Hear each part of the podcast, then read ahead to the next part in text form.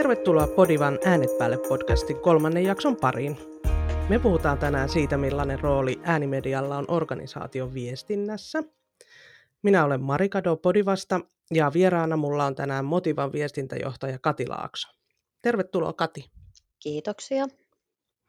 Hei, te olette tehnyt Motivassa podcasteja jo tosi pitkään, vuodesta 2018. Miten te päädytte silloin aikanaan tekemään podcastia? Kiitos. Joo, tämä on itse asiassa aika hauska juttu. Nimittäin silloin pari vuotta sitten tai 2,5 vuotta sitten, kun meidän ekat podcastit on tehty, niin podit ei ehkä ollut vielä niin kaikkien huulilla kuin mitä ne on nyt. Ja itse asiassa meillä lähti meidän yhden asiantuntijan ideasta tämä, että hei, mitäs jos mekin tehtäisiin podcasteja.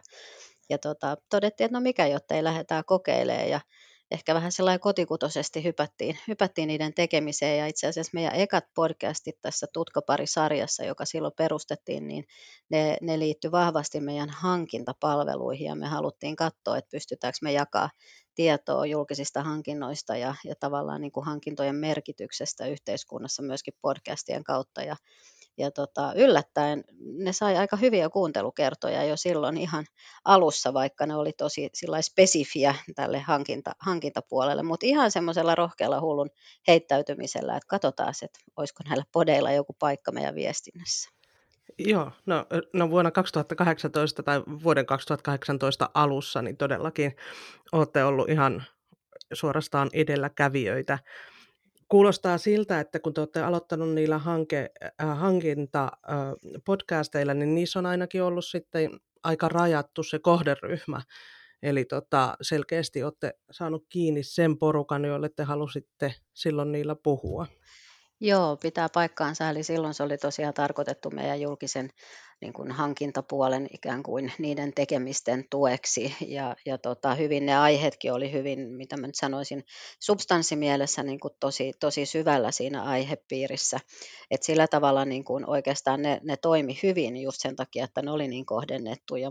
Mutta sitten tässä matkan varrella tietysti nälkä kasvoi syödessä, ja tämä Tutkapari lähti sitten laajenemaan, ja sen alla ruvettiin tekemään sitten niin kuin vähän kaikista aihepiireistä sitten podeja, ja siinä kohtaa ehkä pakka rupesi jo vähän leviämään, että mihin tämä Tutkapari oli oikeastaan suunnattu, että hyvällä ajatuksella lähti, mutta sitten tosiaan into vei mennessään. Ja tänä vuonna te sitten konseptoitte vähän uudelleen tätä Tutkaparia, eikös vaan? Kyllä, pitää paikkaansa. Eli me lähdettiin tosiaan funtsimaan, että tämä Tutkapari on nyt meillä ollut aika pitkään, ja jotenkin se oli kuitenkin profiloitunut siihen hankintapuolelle ehkä jollain lailla. Ja plus, että tässä oli vielä sitten semmoinen kuvio, että Tutkapari, itse asiassa sen nimisiä lähetyksiä oli muitakin, ja todettiin, että nyt ehkä on syytä tulla vähän uudella nosteella ja ehkä vähän niin kuin uudella konseptilla, ja muutenkin pysähtyy miettimään, että mikä rooli tällä podcastilla on meidän viestinnässä ja kenelle me sitä lopulta tehdään, ja käännyttiin itse asiassa silloin, Mari, teidän puoleen vähän apuna, että jeesatkaas meitä nyt funtsimaan, että mikäs juttu tämä podcasti Motivassa on. Aivan. Ja sen konseptointityön tuloksena teille tulikin sitten 2 podcastia. Miksi siihen päädyttiin? Joo, hyvä kysymys. No me päädyttiin itse asiassa, meillä oli aika jotenkin vähän ehkä kivuliastakin tämä meidän työskentelykomppaa, jos se on väärässä, mutta se kohderyhmien miettiminen, kun Motivahan on siis valtion kestävän kehityksen yhtiö, jonka tehtävänä on laajasti tuottaa asiantuntijapalveluita eri kestävän kehityksen aihepiireistä, ja se tekee tämän kauhean haastavaksi tämän meidän kohderyhmäajattelun, kun toisaalta meillä on paljon asiaa kuluttajille, mutta toisaalta kuluttajia ei ole sitten taas bisnesmielessä meidän kohderyhmä, ja toisaalta meillä on kuntapäättäjiä ja julkisen sektorin päättäjiä, yrityspäättäjiä, vähän kaikkea kaikille. Niin se oli tavallaan niin kuin ehkä yksi syy, että me haluttiin konseptoida uudestaan, että kenelle me nyt tehdään ja mitä. Ja sitten toinen oli oikeastaan se, että me oltiin tehty tosi asiantuntijapainotteisesti, eli syvällä siinä substanssissa näitä meidän aiempia podcasteja, ja me kaivattiin semmoista meidän ehkä niin kuin markkinointiviestinnällistä nostetta, vähän tämmöistä niin kuin brändipodcastia oikeastaan, missä me voitaisiin rakentaa sitä ajatusjohtajan roolia. Aivan. Joo, se oli tosissaan siinä konseptointityössä ehkä se isoin keskustelu oli just yksi niistä. Oli se, että tehdäänkö Että onko kuluttajat esimerkiksi semmoinen kohderyhmä, joille te haluatte puhua podcastin kautta. Ja sitten lopulta tultiin siihen tulokseen, että se ei ehkä nyt teille ole podcast-kohderyhmä. Muistatko sä, että minkälaisia niin kuin pohdintoja teillä siinä käytiin? Kuluttajapodcasthan on kieltämättä aika haastava laji, koska kilpailua on tosi paljon. Joo, muistan hyvin ja mekin innokkaasti ensin ajateltiin, että meillä voisi olla sijaa tuommoisena niin kuin kuluttajapodcastina, koska meillä on kuitenkin vaikka ruokahävikistä tai kestävästä liikkumisesta tosi mielenkiintoisia aiheita, mutta kyllä me sitten todettiin, että jotta me voitaisiin olla oikeasti menestyksekäs kuluttajapodcasti, niin meillä pitäisi olla niin sanotusti vähän nimeä. Eihän Motiva ole mikään brändi verrattuna monia isoja kuluttajabrändejä, että se ikään kuin se markkinointivoima, mitä me tarvittaisiin, jotta kuluttajat löytäisivät meidän podin pariin, niin pitäisi olla jotain sellaista, mitä meillä ei ole mahdollisuutta tehdä. Mutta ei me olla haudattu sitä kuluttajapodinkaan ajatusta. Ehkä sen aika on sitten joskus hiukan myöhemmin, mutta nyt meille oli tietyllä tavalla tärkeämpää saada ehkä tuonne päättäjäportaaseen meidän asiakkaisiin sidosryhmiin sitä oikeaa mielikuvaa Motivasta rakennettua. Just niin. Joo, siis kyllä mun mielestä ne teidän asiat kuluttajille on kyllä ehdottomasti sellaisia, että ne vois kiinnostaa ja niistä saisi ehdottomasti tosi kiinnostavan podcastin.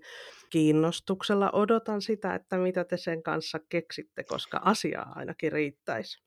Joo, kyllä. Asia riittäisi ihan varmasti ja tosiaan laajasti eri näkövinkkeleistä. Ja kun tässä nyt isolla kuvalla puhutaan kuitenkin ilmastonmuutokseen liittyvistä aiheista, kestävä kehitys toki niin kuin /ilmastonmuutos tietyllä tavalla, mutta että kiinnostavia aiheita, mutta sitten toisaalta pitää muistaa, että näitäkin podcasteja ja tuotoksia on jo tässä maailmassa, että mikä on sitten se erottuvuustekijä, niin sitä pitää kyllä miettiä tarkkaan. Mutta joo, katsotaan, mihin me päädytään tuon kuluttajapodcastin kanssa, jos nyt voi sanoa kuluttajapodcast. Kaikki kai me ollaan kuluttajia loppupelissä, vaikka me työroolissamme oltaisiin jotain muuta. Mutta joo, ehkä sen aika on, ja ehkä me nyt ensin saadaan juurrutettua ja jalkautettua nämä meidän uudet podcastit ja uudet konseptit ja katsottua, että toimiiko ne, niin ehkä sitten se seuraava vaihe on se laajempi podcastin tekeminen.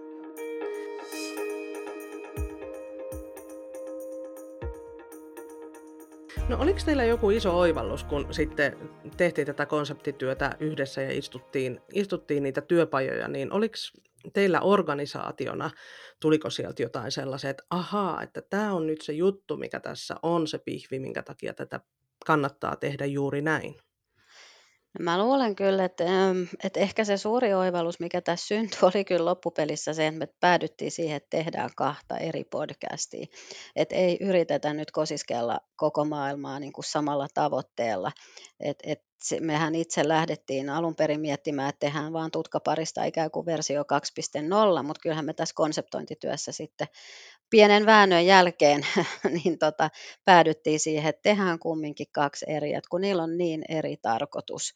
Ja ehkä se oivallus oli just se, että hyväksytään se, että me ei pystytä tosiaan tuottamaan yhdellä tuotteella kaikkia palvelevaa sisältöä, että ehkä se oli se suurin. Kyllä me tiedettiin tämä ongelma meidän kohderyhmien tai aiheiden monikirjon kanssa, mutta kyllä se ehkä oli se tämän konseptointityön semmoinen, niin kuin sanotaan, että ei oivallus, mutta hyväksyimme sen, että jes, näin se on, että tehdään 2 eri.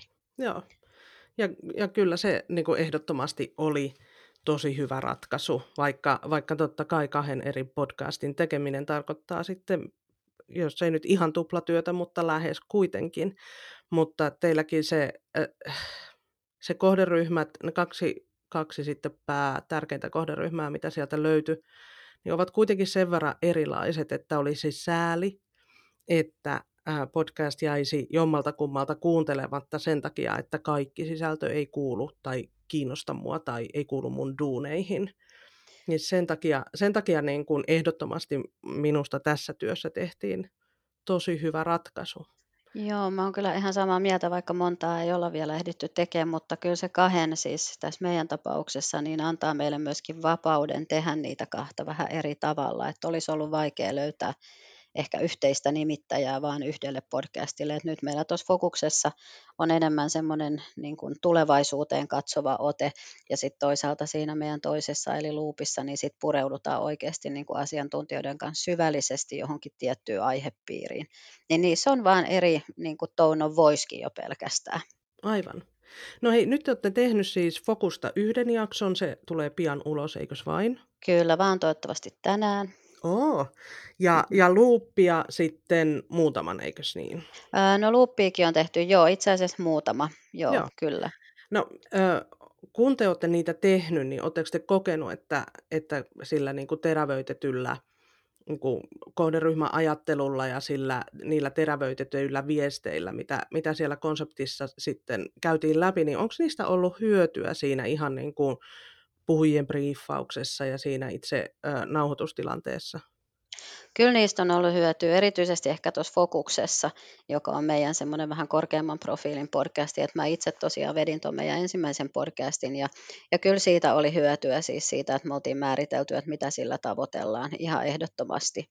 Et ehkä tuossa sitten tuossa asiantuntijapodcastissa siinä meidän Luupissa, niin se on jotenkin ehkä helpommin taklattavissa just sen takia, että se on niin siinä yhdessä aihepiirissä sisällä, niin se on ehkä niin kuin haastateltavien tai podcastissa keskustelevien helpompi ymmärtää kuin toi Fokus, että on ehdottomasti ollut hyötyä kyllä.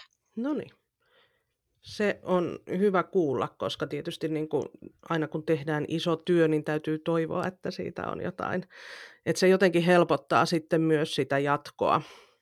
Kyllä, ja kyllä mä sanoisin, että se etu siitä, että me sparrailtiin ulkopuolisen kanssa, teidän kanssa tätä, niin vaikka meillä oli niin kuin sitä tahtotilaa ja ajatusta, mutta sitten se just, että joku katsoo ikään kuin sieltä organisaation ulkopuolelta ja auttaa sitten niin kuin jäsentelemään ne ajatukset, niin se on kyllä ihan superarvokasta.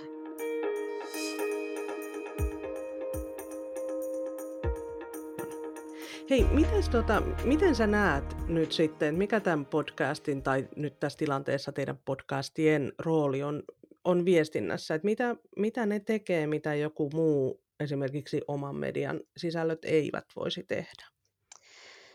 No ensinnäkin sanotaan, että varmaan niiden rooli tulee nyt kasvamaan ja se merkitys versus aikaisemmin, että nyt kun me ollaan tosiaan konseptoitu ja jumpattu ja me tullaan jopa ehkä nyt pistämään ensimmäistä kertaa niin sanotusti vähän markkinointirahaakin kiinni näihin, että saadaan kuulijoita näille podcasteille, niin sillä tavalla niin kuin keskeisessä roolissa kyllä, ja mä sanoisin näin, että eihän podcasti korvaa meillä mitään muuta kanavaa eikä keinoa, mutta se antaa mahdollisuuden tehdä vähän toisen tyyppistä sisältöä, ja se kokemus, mikä meillä nyt on, niin meilläkin ne asiakkaat tai sidosryhmät, jotka on ollut mukana näissä, niin on niin kuin tykännyt, että on tosi kiva, että on vähän toisenlainen tapa vapaasti ikään kuin, olla ja keskustella sen tietyn aiheen ympärillä. Et sanotaan, että semmoinen hyvä lisä ja erilainen tapa, että mitään ei tule poistumaan vanhoista tavoista tehdä, mutta tämä tuo niin kuin hyvää lisää. Mulla on muuten semmoinen näppituntuma, kerro, ootko samaa mieltä, että podcast-tuotantoihin ja nauhoituksiin on ehkä helppo saadakin ihmisiä mukaan versus se, että pyytäisi jotain blogitekstiä tai muuta. Onko sulla tämmöinen kokemus? Joo, oot kyllä ihan oikeassa, Mari, koska on kyllä tietyllä tavalla, ei ole kyllä kukaan vielä kieltäytynyt. Pikkusen ihmiset ehkä menee semmoiselle epävarmuusalueelle, mutta hyvällä briefillä ja niin kuin vähän niin kuin käsikirjoittamalla etukäteen, niin kyllä ihmiset yleensä rauhoittuu. Et totta kai tässäkin vähän jännittää, että onko mä nyt jotenkin livenä ja kuuluuko mun joku yskäsy tai muuta, niin ihmisiä jännittää se. Mutta kyllä on hyvin saatu porukat lähteä tähän mukaan. Et mä uskon kyllä joo, että on tietyllä tavalla helpompi. Motiva viestintäjohtaja Kati Laakso, jos nyt joku kuulija pohtii sitä, että pitäisikö meidänkin tehdä omaa podcastia, minkälaisia neuvoja tai huomioita sulla näille ihmisille olisi? No ensinnäkin mä neuvoisin ja kehottaisin kyllä miettimään oikeasti sen podcastin sitä tavoitetta ja tarkoitusta siinä omassa viestintäpaletissa, että mikään viestintäväline tai kanava ei ole itsellisarvo, että vaan sen takia, että nyt tämä on niin kuin muodikasta, niin siihen ei kannata lähteä. Että kyllä se kannattaa oikeasti miettiä se podcastin rooli siinä kokonaispaletissa hyvin. Ja tietenkin siihen liittyy se kohderyhmienkin miettiminen tarkkaan. Ja sitten semmoinen ihan niin kuin oikeasti ihan arkeen ja käytäntöön näiden toteutukseen liittyviä asioita, niin kannattaa heti alusta hommata riittävän hyvät tekniset välineet. Tekee sitten vähän kotikutoisemmin tai ammattimaisesti studiotuotantona, mutta kannattaa hankkia riittävän hyvät tekniset välineet, että me ainakin opittiin se, että kun silloin lähdettiin vähän tekemään niin sanotusti kotikutoisesti, niin se laatu ei ollut kyllä ihan hirveän hyvää. Ja sillä on kyllä merkitystä, varsinkin nyt kun podcasteja tehdään paljon ja kuunnellaan paljon, niin kiinnittäisin huomiota ihan niihin teknisiin välineisiinkin. Toi oli, Kati, tosi hyvä pointti nyt, kun tätä äänikilpailua on, niin enää ei ehkä kuuntelijat jaksa kuunnella, jos vähän kohisee tai kaikuu. Sillä on tosi iso merkitys. Ja te teette siis omassa studiossa, eikös vaan?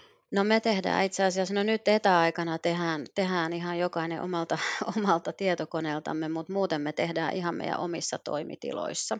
Meillä on siellä yksi semmoinen neukkaritila, joka soveltuu podcastien tekemiseen. Ja itse asiassa nyt ollaan juuri päätetty, että hankitaan vähän paremmat mikrofonit ja äänityslaitteet, koska ne ei ole riittävän hyvät ne, mitä meillä on nyt ollut käytössä. Ne ei ole kauhean isoja investointeja, että niistä ei kannata tinkiä, jos podcastia lähtee tekemään. Ja ehkä semmoinen oppi, mikä me myöskin saatiin teiltä, Mari, oli just nämä julkaisualustat, että mekin oltiin aiemmin vaan yhdessä julkaisualustasta jaettu näitä ja luotettu siihen, että ihmiset ehkä meidän verkkopalvelusta löytää podcastin pariin, niin myöskin se julkaisualustojen miettiminen on ihan tosi tärkeää, ja se oppi me saatiin teiltä, kiitos. Hienoa. Hei, kiitos Kati, kiitos tästä keskustelusta, tämä oli oikein motivoivaa. Ja tämä oli oikein kiinnostava ja hyvä keskustelu, ja mä toivotan paljon onnea Fokukselle ja Luupille. Toivottavasti ne löytävät kuulijansa laajalti. Toivotan näin. Kiitos, Mari, sulle.